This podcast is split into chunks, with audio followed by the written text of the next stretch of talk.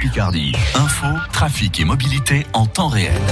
Avec encore des éclaircies pour terminer la journée avant l'arrivée de nuages et de pluie pour cette nuit et pour demain. Les températures pour votre soirée entre 12 et 14 degrés. 17h, les infos avec Elodie Touché et l'état de catastrophe naturelle signé pour les Alpes-Maritimes. C'est ce qu'a annoncé le chef de l'État lors de son arrivée en hélicoptère sur les zones dévastées par la tempête Alex.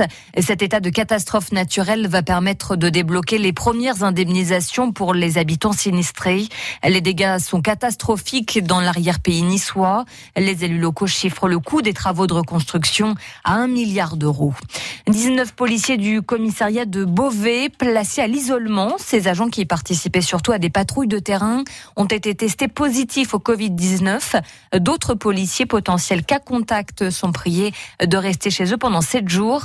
Le fonctionnement du commissariat de Beauvais qui compte 230 agents est certes perturbé, mais sa fermeture n'est pas envisagée. Depuis lundi, aucun nouveau cas n'a été identifié. Les anciens administrateurs de l'abbaye de Valoir livrent leur version après la démission dont France Bleu Picardie vous a parlé ce week-end de neuf des douze membres du bureau du conseil d'administration.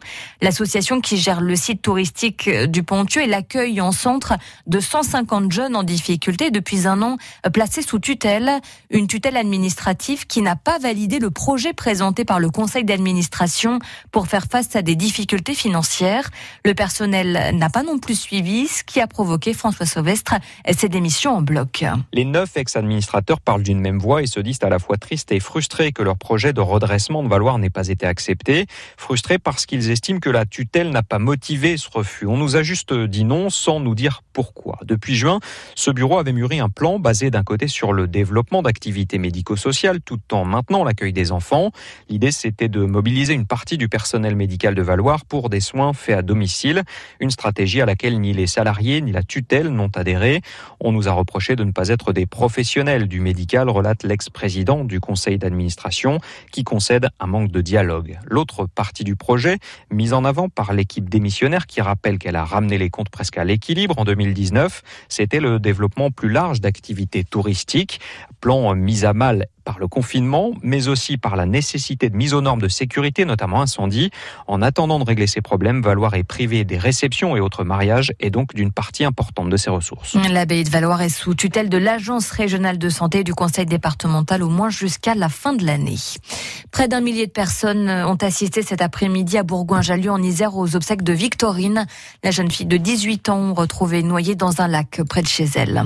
L'élection présidentielle de 2022 et la droite se cherchent déjà un nouveau champion. François Barouin renonce en toute discrétion à être candidat. Décision du maire de Troyes motivée par des raisons personnelles, selon plusieurs élus des Républicains.